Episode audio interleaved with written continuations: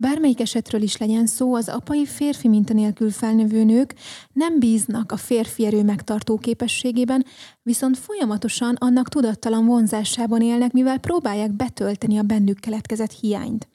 Mivel a valódi férfi arhetipust nem ismerik, sohasem találkoztak vele, olyan férfit fognak választani maguk mellé, akik a stabilitás látszatát keltik, nem pedig olyat, akik valóban stabilak.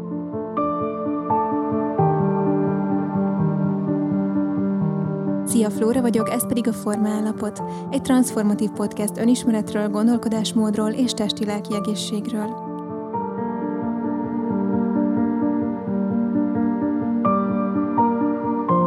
Jung volt az első, aki megfogalmazta, hogy lelkünkben mindannyian férfiak és nők is vagyunk egy személyben, ezzel megalkotva az anima animus fogalmát.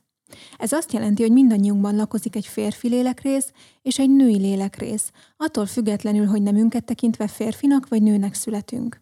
Egy szemét pedig akkor tekinthetünk autonóm felnőttnek, amikor ez a két rész, ez a két oldal egységben és harmóniában működik benne. Ám ezek megfelelő kifejlődése feltételekhez kötött, és a mai társadalomban igencsak ritka, hogy valaki segítség nélkül eljut erre a szintre. Na de ismerjük is meg kicsit jobban ezt a két oldalt, és azt, hogy melyik miért felelős. A női oldalunk a befogadó, odaadó, gondoskodó, a gyengéd, az érzékeny részünk, amely a világot képes holisztikusan érzékelni, ami jobb vagy féltekés feladat női principium. Ez a részünk képes úgymond belülről vezetetté tenni minket, hiszen a női oldal érzékenységén keresztül vagyunk képesek érzékelni a bennünk megjelenő intuíciókat, amelyek ugye mindig egy érzés formájában bontakoznak ki bennünk. Szóval a női megérzés az nem pusztán a véletlen műve. Ezzel szemben a férfi oldalunk az erő, a tűz, a stabilitás, a döntéshozó. Ahogy Sárvári György nevezi az Intuitív út című könyvében, a harcos arhetipus. Ez a részünk felel azért, hogy kiálljunk önmagunkért, hogy képviseljük önmagunkat és a saját igazságunkat egy-egy élethelyzetben. A belső stabilitást és az erőt biztosítja számunkra. Gyakran előfordulhat, hogy az emberek látják ugyan a problémájuk forrását, de nincs erejük kilépni a helyzetből. Például már régen felismerted, hogy a munkád vagy a párkapcsolatod nem tesz boldoggá, de mégsem mersz kilépni belőle, meg mégis sokszor úgy fogalmazzák az ügyfeleim meg ezt a problémát, hogy nincs erejük szó szerint kiszállni belőle, pedig tudják, hogy ezt kéne tenni. Lehet, hogy te is voltál már ilyen élethelyzetben, amikor felismerted, hogy ez nem jó neked, és tudtad is, hogy mit kellene tenni, de egyszerűen nem volt hozzá meg a kellő erőd. Na ez ilyenkor egyértelműen a férfi oldal nem megfelelő működéséből fakad. Szóval ennek fényében, hogyha ez a két részünk megfelelően működik, akkor a női oldal képes beengedni az információt, a megérzéseket, felismerni az élethelyzetekben rejlő igazságot, ugye azáltal, hogy kapcsolódom befelé saját magammal, kapcsolódom az érzéseimhez, és figyelek arra, hogy mit mond nekem belülről ez a belső intelligencia, ez a női oldal, és akkor ugye a férfi oldalunk pedig erőt és kitartást ad nekünk ahhoz, hogy lépéseket tegyünk, hogy változtassunk azon az élethelyzeten. Olyan belső stabilitást ad nekünk ez az oldal, ami akkor is velünk van, amikor az ismeretlenbe visz az utunk. És hát ugye, hogyha a megérzéseinkről, az intuícióinkról van szó, azok mindig az ismeretlenbe visznek, hiszen ott nincs racionális mérlegelés. Viszont, ahogy mondtam, nagyon ritka az, hogy valakinek ez a két oldal megfelelően működik, mivel ezek kifejlődéséhez feltételekre van szükség, tehát feltételekhez kötött, és megfelelő mintákhoz kötött. A női lélekrész fejlődéséhez megfelelő anyai mintára, vagyis női mintára van szükségünk, a férfi oldal fejlődéséhez pedig megfelelő apai, azaz férfi mintára van szükségünk. Ez rettentően nehéz egy olyan társadalomban, ahol tele vagyunk gyermeki, kislány lelkű nőkkel, vagy éppen túlzottan kemény nőkkel, akik elutasítják az érzékeny oldalukat. Hozzáteszem egyébként, hogy én az előbbihez tartoztam nagyon sokáig. A férfiakat tekintve pedig láthatunk gyengekező, gyámoltalan férfiakat, akik képtelenek döntést hozni, képtelenek az irányításra. Vagy éppen túl agresszív férfiakat, akik az erő látszatát keltik, de valójában nincs bennük valódi, igazi stabilitás. Mindkét véglet csupán a férfi erő hiányát mutatja meg. Tehát önmagában nem elég az, hogy az apa és az anya fizikailag jelen voltak az életünkben, mert hogyha ők maguk is megrekedtek a fejlődés útján, akkor nem tudtak megfelelő példát mutatni a saját fejlődésünkhöz. a szüleink deficitje pedig az ő szüleik hiányából ered, szóval így adjuk tovább generációról generációra a hiányt egészen addig, amíg valaki fel nem ismeri és be nem járja a felnőtté válás útját, vagyis meg nem dolgozza a benne rejlő két oldalt. Fontos még tudni, hogy az elnyomott lélekrész, amely nem tudott megfelelően fejlődni, mindig felszínre fog törni, csak valamilyen abnormális módon. Amolyan fátyolként vetül a személyiségre, és befolyásolja a viselkedést, a megélést, a gondolkodásmódot. Mivel ez egy rettentően összetett téma, ma csak arról fogok bővebben beszélni, hogy mi van akkor, hogyha a férfi minta hiányzott az életünkből, hogyan ismerhetjük fel, és persze mit tehetünk, hogy felszínre hozzuk a bennünk rejlő erőt. Hogyha viszont szeretnéd bővebben megérteni ezt a témát, akkor nagyon ajánlom az imént már említett Intuitív út című könyvet Sárvári Györgytől. Szóval beszéljünk akkor a férfi oldal deficitjéről. Vegyük először a nőket. A nőben a férfi oldal a fejlődni vágyást adja, a stabilitást, az erőt, ami biztosítja az üzemanyagot a haladáshoz, valamint biztos hátteret ad az emelkedett működéshez. A férfi oldalunk fejlődésének kulcsa az apa. A lány életében az apa horgony szerepet tölt be, megtart és kiegyensúlyoz. Akinek nem volt jelen az apja az életében, rettentően nagy hátrányjal indul, hiszen ez a stabilitás, egyensúly, viszonyítási alap, ugye, hiányzik az életéből. Ahogy Sárver is mondja, olyanok ők, ezek a lányok, mint a virágszál a mezőn, amit ide-oda fúj a szél, és egy nagyobb vihar magával sodor. Ez abban az esetben is igaz, ahogy ugye már említettem, hogy ha az apa fizikailag ugyan jelen volt, de ő maga sem rendelkezett valódi férfi erővel, mert akár túl agresszív volt, ami mindig ugye a gyengeséget hivatott palástolni valójában, vagy pedig túlzottan gyámoltalan, gyengekező apa volt. Szóval ebben az esetben a bennünk rejlő erőnek és stabilitásnak a kis csírája nem kapott megfelelő támaszt a növekedéshez, nem kapott megfelelő mintát, nem, ezért nem tudott ugye kifejlődni megfelelően.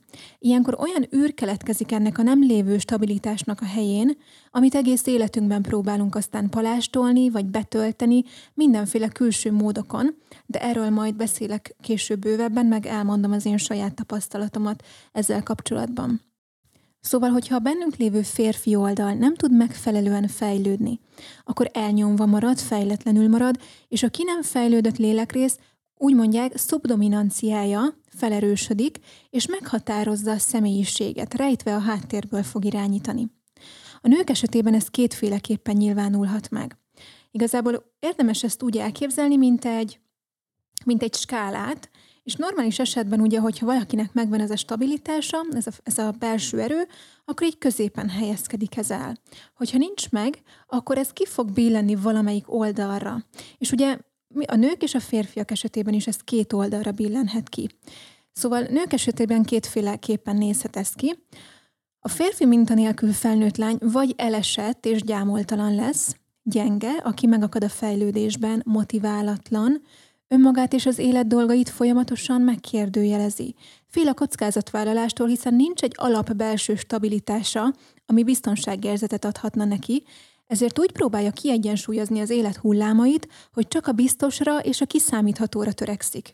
Ez azonban megrekedtséget eredményez. Sokáig én is ilyen voltam, és ez volt az egyik legnagyobb megoldandó feladatom az önismereti utam során, hogy megtaláljam ezt a belső erőt és ezt a belső stabilitást, és ugye ezzel párhuzamosan letegyem a folyamatos megkérdőjelezését önmagamnak és az életnek. Bár olykor képes voltam lépéseket tenni az ismeretlenbe, és hallgatni az intuícióimra, de ehhez általában már olyan élethelyzetek kellettek, ahol nagyon szorult a hurok, és az élet úgymond rákényszerített az ugrásra. A hétköznapokban viszont abszolút megfigyelhető volt, persze csak utólag, mert akkor még természetesen nem láttam, szóval abszolút megfigyelhető volt, hogy hogyan próbálom folyamatosan bebiztosítani magam. Például párkapcsolat függő voltam, képtelen voltam egyedül lenni, mert egyszerűen megrémített az egyedüllét. Persze nem fizikailag, hanem az a lelki elhagyatottság, az a, hogy nem tartozol sehová, tudod, ez az érzés volt bennem, és, és ezt nem bírtam elviselni. E, abszolút egyértelműen látom most már utólag, hogy ez is a belső instabilitásomnak volt köszönhető. Aztán, amikor segítői pályára léptem, akkor állandóan tanultam, és tanultam, és még egy képzés, és még egy tanfolyam, és még egy könyv, és minél többet tanultam, annál bizonytalanabbá váltam. És most már tudom, hogy valójában mindezzel a saját bizonytalanságomat próbáltam nyugtatni, palástolni, mert azt hittem, hogy ha mindent is megtanulok, akkor majd biztosan nem érhet olyan helyzet, amiben elbukok. De érdekes módon itt is megfigyelhető volt ez, amiről sokat kommunikálok nektek, hogyha valamire nem néztek rá, hogyha valami elől menekültök, például én adott esetben attól menekültem, hogy nehogy kiderüljön az, hogy nem tudok valakin segíteni. Ezért menekültem, menekültem, mibe? A tanulásba. Azt gondoltam, hogy az majd megvéd egy, egy, egy lehetséges kudarc helyzettől, és minél jobban menekültem, ez a bizonytalanság, ez a félelem, ez annál nagyobbra nőtt bennem, és hiába tanultam rengeteget, egyre jobban féltem attól, hogy, hogy egyszer kudarcot vallok. Egyre magabizonytalanabb lettem, hogy ilyen szép magyar szót használjak. Szóval ezért mondom mindig, hogy amíg nem néztek szembe vele, addig ez csak nőni fog, tudod? És azért nehéz ez, mert közben kell hozzá egy segítő, vagy kell egy külső személy mindig, aki tükröt tart. Mert az az igazság, hogy én sem magamtól jöttem rá ezekre a dolgokra, hanem úgy, hogy az akkori segítőm tükröt tartott nekem. Azért mesélem mindig el a saját példáimat, amikor egy-egy ilyen témáról beszélek nektek, hogy lássátok, hogy én is voltam ott, én is megdolgoztam magam, és én is keresztül mentem azon az úton, ami talán most éppen előtted áll. És ez igenis egy bejárható út, és talán ha látsz rá egy pozitív példát, akkor az, az elindíthat téged is ezen az úton. Mert mindig érdemes, és mindig, mindig csak nyerni lehet vele, bármennyire is félelmetes ez a dolog. A témákat, amelyekről beszélek, mindig a saját utam eseményei inspirálják, pontosan ezért. Mert ez is egy érdekes dolog egyébként, hogy amikor csak olvastam vagy tanultam valamiről, amiben még nem volt személyes érintettségem, akkor mindig úgy éreztem, hogy erről nincs jogom beszélni. Mert hogy ez, hogy akkor igazából csak elmondanék valamit, amit én is olvastam és megtanultam valahonnan. És nem érezném a sajátomnak, nem érezném hitelesnek. Úgyhogy ennek a kettőnek az együttállása eredményezi azt, hogy ezekről beszélek nektek, mikor egy-egy ilyen témához érkezünk. Szóval vissza az eredeti témánkhoz.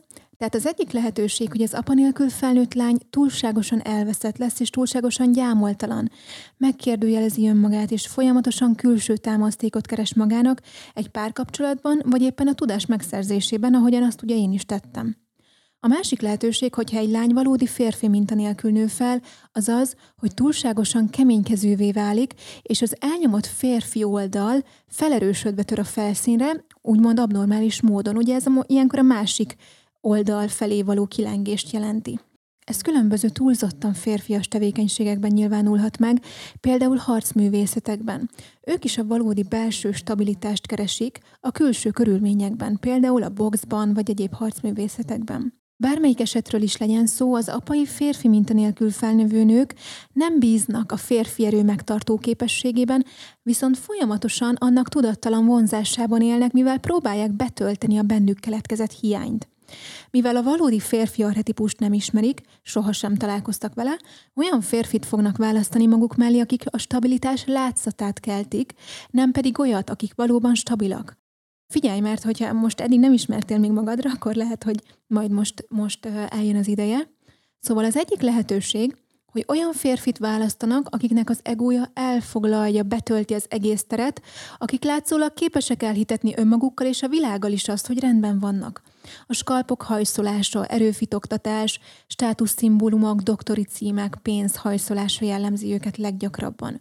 Ők látszólag határozottak, ezért mellettük a nő megélheti az erő illúzióját. Legtöbbször persze ugyan alárendelődik, mert ugye a saját belső ereje hiány képtelen az önképviseletre. Ezek a férfiak egyébként gyakran agresszívak is, és nem feltétlenül tettekre gondolok, de erről majd beszélünk, amikor a férfiakhoz kerül a, férfiakra kerül a sor. Másik lehetőség, hogy a nő egy gyenge férfit fog választani maga mellé, aki irányítható. Így ugye szintén megélheti az erő illúzióját, csak ilyenkor önmagában, mert hogy irányíthat valakit. De valójában mindkét esetben ez csak egy illúzió, és ez így is marad egészen addig, amíg a nő rá, amíg a nő rá nem ébred a benne lakozó hiányra, és szembe nem néz önmagával. Itt most megint mesélhetnék egyébként saját példákat, szinte bármelyik régi kapcsolatom ráillene, vagy az egyik típusra, vagy a másik típusra. Biztos, hogy te is felismersz egyet-kettőt az életedből, egy-két ilyen mintát. Az is érdekes még ide egyébként, hogy gyakran előfordul az, hogy amikor a nő össze kerül egy olyan partnerrel, egy olyan férfival, aki az előbbi kategóriába tartozik, tehát inkább ez a, ez a túl harsány, túl agresszív, ez a kitölti a teret, az egója akkora, hogy, hogy mindenkivel képes elhitetni, hogy ő valójában fantasztikus. És el szokott általában jönni a párkapcsolatban egy olyan pont, amikor a nő valamilyen oknál fogva valahogyan, de mögé lát ennek a, ennek a lufinak. Mert hogy ez csak egy kép, ugye egy kirakat, amit ez az ember fest magáról, annak érdekében, hogy palástolja benne tátongó stabilitásnak a hiányát, ezt az űrt. És akkor, amikor a nő egy pillanatra mögé lát ennek a képnek, és meglátja, hogy ott valójában nincsen, ott valójában nincs valós férfi erő, nincs valódi megtartó erő, akkor onnantól nagyon gyakran megfigyelhető az, hogy a nő elveszíti az érdeklődését. És ugyanúgy meg előfordulhat, hogy a férfi is elveszíti az érdeklődését, hiszen már többé nincs bálványozva. Ugye lehullott az a, az a lepel, amit, az a kép, amit ő festett magáról. Tehát onnantól már az a játszma, ami életben tartotta ezt az egész kapcsolódást, az megszűnik működni. És életképtelenné válik a, a kapcsolódás, kiüresedik, vagy mindkét fél, vagy az egyik fél elveszíti a, az érdeklődését. Na, és most nézzük a férfiak oldalát. Az apa példakép a fiúk számára, és egyébként már gyermekkorban is megfigyelhető, hogy tudattalanul a kisfiúk utánozni próbálják az apukájukat. Tőle tanulják az erkölcsi stabilitást, a tartást, ő a viszonyítási alap a fiúk esetében is. Azt is az apától tanulják meg, hogy hogyan kell bánni a nőkkel, és gyakran megfigyelhető, hogyha egy fiú azt látta gyermekkorában, hogy az apukája sokszor kerül hátrányos helyzetbe nők miatt, vagy mindig ő húzza a rövidebbet egy kapcsolatban, akkor felnőve az a fiú meg lehet, hogy olyan ellenségként fog tekinteni a nőkre, hogy ez akár nőgyűlöletbe is átcsaphat. Az apakép hiánya mellett, vagy a túl gyengekező, felelősséget vállalni nem tudó, gyermeklelkű apa mellett a fiúnak nincs kihez mérnie magát, így hiányozni fog neki a támasz, a biztonság, a stabilitás. A hiányt kívülről próbálja megbetölteni, és keresése, ahogy, ahogy szintén Sárvári mondja, hogy most megint csak ráhivatkozzak, átcsaphat az eredmények és a teljesítmény lélektelen hajszolásába. Ugyanúgy, ahogy a nők esetében is, a férfiaknál is meg fog jelenni az elnyomott, meg nem élt férfi, rész valamelyik végletben. A női rész után már biztosan sejted, hogy melyik ez a két lehetőség. Ugye a férfi elnyomott oldal az egyik esetben egy rejtett agresszióval törhet a felszínre, önimádat, a nők és a státuszszimbólumok hajszolása, egománia, verbális vagy akár fizikai agresszió formájában, gyakran homofóbia formájában is egyébként. Ők azok, akik azt hiszik, hogy ha hangosabban fújják a saját igazukat, a saját meggyőződésüket, akkor igazuk is lesz. Biztos te is ismersz ilyen, ilyen típusú embert. Akiknek ugye nem lehet ellent mondani, mert rögtön kiabálásba fognak, és másnak esélye sincs, hogy meggyőzze őket, képtelenek ugyanis az álláspontjukat akár csak fontolóra venni. Az ilyen személyek foggal körömmel ragaszkodnak a saját igazukhoz, mert nem kockáztathatják, hogy kiderüljön, hogy tévedtek. Nem kockáztathatják, hogy valaki ledominálja őket, muszáj nekik felül maradni, hiszen ellenkező esetben kiderülne, hogy valójában gyengék és bizonytalanok. Persze sok esetben ezt önmaguknak sem vallják be, és így még inkább védik ezt a kialakult képet, hiszen hogyha az összetörne, akkor még ők maguk is szembesülnének azzal a hiányjal, ami elől egész életükben menekültek. Ők gyenge és gyámoltalan nőt fognak választani maguk mellé, akit a saját stabilitása hiány úgy vonz ez a látszaterő, mint bogarat a fény. A nő megélheti a stabilitás illúzióját a férfi mellett, a férfi pedig uralhatja a gyenge nőt, és ideig óráig ő is erősnek érezheti magát ezáltal. Ez azonban távol áll a valódi férfi arhetipustól, az erőtől és a valódi stabilitástól. Valójában ez olyan, mint egy lufi, mint mondtam, ami bármikor kipukkadhat. Nagyon érdekes dolog, és tökéletesen rávilágít erre a kutyáknál megfigyelhető hierarchikus rend, amiről lehet, hogyha neked is van kiskutyád, akkor már olvastál, vagy hallottál róla valahol. Szóval, amikor hazaviszel egy kiskutyát, vagy egy nagy kutyát, akkor ugye nagyon fontos, és szinte minden ezen áll vagy bukik, hogy a kutya elfogad-e téged falkavezérnek. És persze megvannak a kritériumok, hogy hogyan is kell viselkedni egy alfának. A legelső a higgadság, ugye? A határozottság, a stabilitás és az erő. Nem kiabálhatsz, nem veszítheted el a fejed, hiszen a kutya ezeket azonnal meglátja rajtad, és tudni fogja, hogy instabil vagy, és nem fog elfogadni vezetőjének. Hiszen egy valódi alfa, akiben ott van a stabilitás és az erő, soha nem ordibál, nem veszíti el a fejét. Persze a fegyelmezés az más kérdés, de minden esetre akik kiabálással vagy agresszióval próbálják fegyelmezni a kutyájukat, csupán azt érik el vele, hogy a kutya félni fog tőlük, de semmiképpen sem azt, hogy vezetőjének fogja elfogadni. Na és a másik opció, hogy a megfelelő apakép nélkül felnőtt fiú túlzottan gyámoltalan és gyenge lesz. Puha kezű gyermekhez hasonlít, mivel lelkében még valójában mindig az. Megriad a konfrontációtól, kerüli a konfliktusokat, alárendelődik, önképviseletre gyakorlatilag képtelen, könnyedén irányítható. Tökéletes préda ő egy olyan kemény, rideg, lelkében túl férfias nőnek, aki irányítani tudja, akivel megélheti a biztonság látszatát, ami önmagából hiányzik. A nőnek pedig szintén ideális társő, hiszen azáltal, hogy irányíthatja, ideig óráig ugye ő is erősnek érezheti magát. Viszont mindez csupán a látszat, amelyet a hiányaink és a sérült elnyomott lélekrészeink tartanak életben.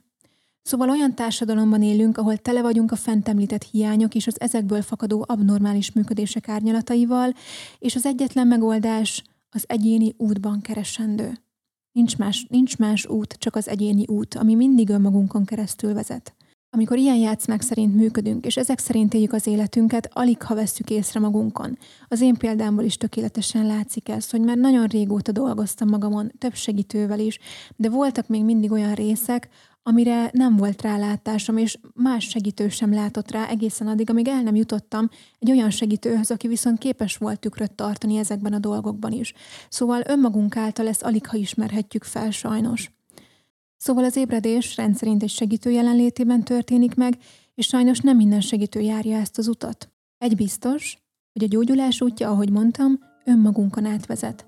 Szembenézni mindazzal, amit ezek a játszmák hivatottak eltakarni, szembesülni a hiányainkkal, átölelni a sebzetén részünket, és a fájdalom után, mert hogy ez mindig egy fájdalommal jár együtt, megerősödve, újult erővel átrendezni az életünk darabjait. Levágni mindent, ami nem illeszkedik többi az új felébredt énünkhöz. Persze ehhez erőre van szükségünk, és egy jó segítőre, mesterre. Minden esetre a hiány mindig egy lehetőség, és mindig rávilágít arra, amin dolgoznunk érdemes. Ezért az út mindig a hiányon, azaz önmagunkon keresztül vezet, és amíg futunk előle, addig a gyógyulás soha nem lehet a miénk.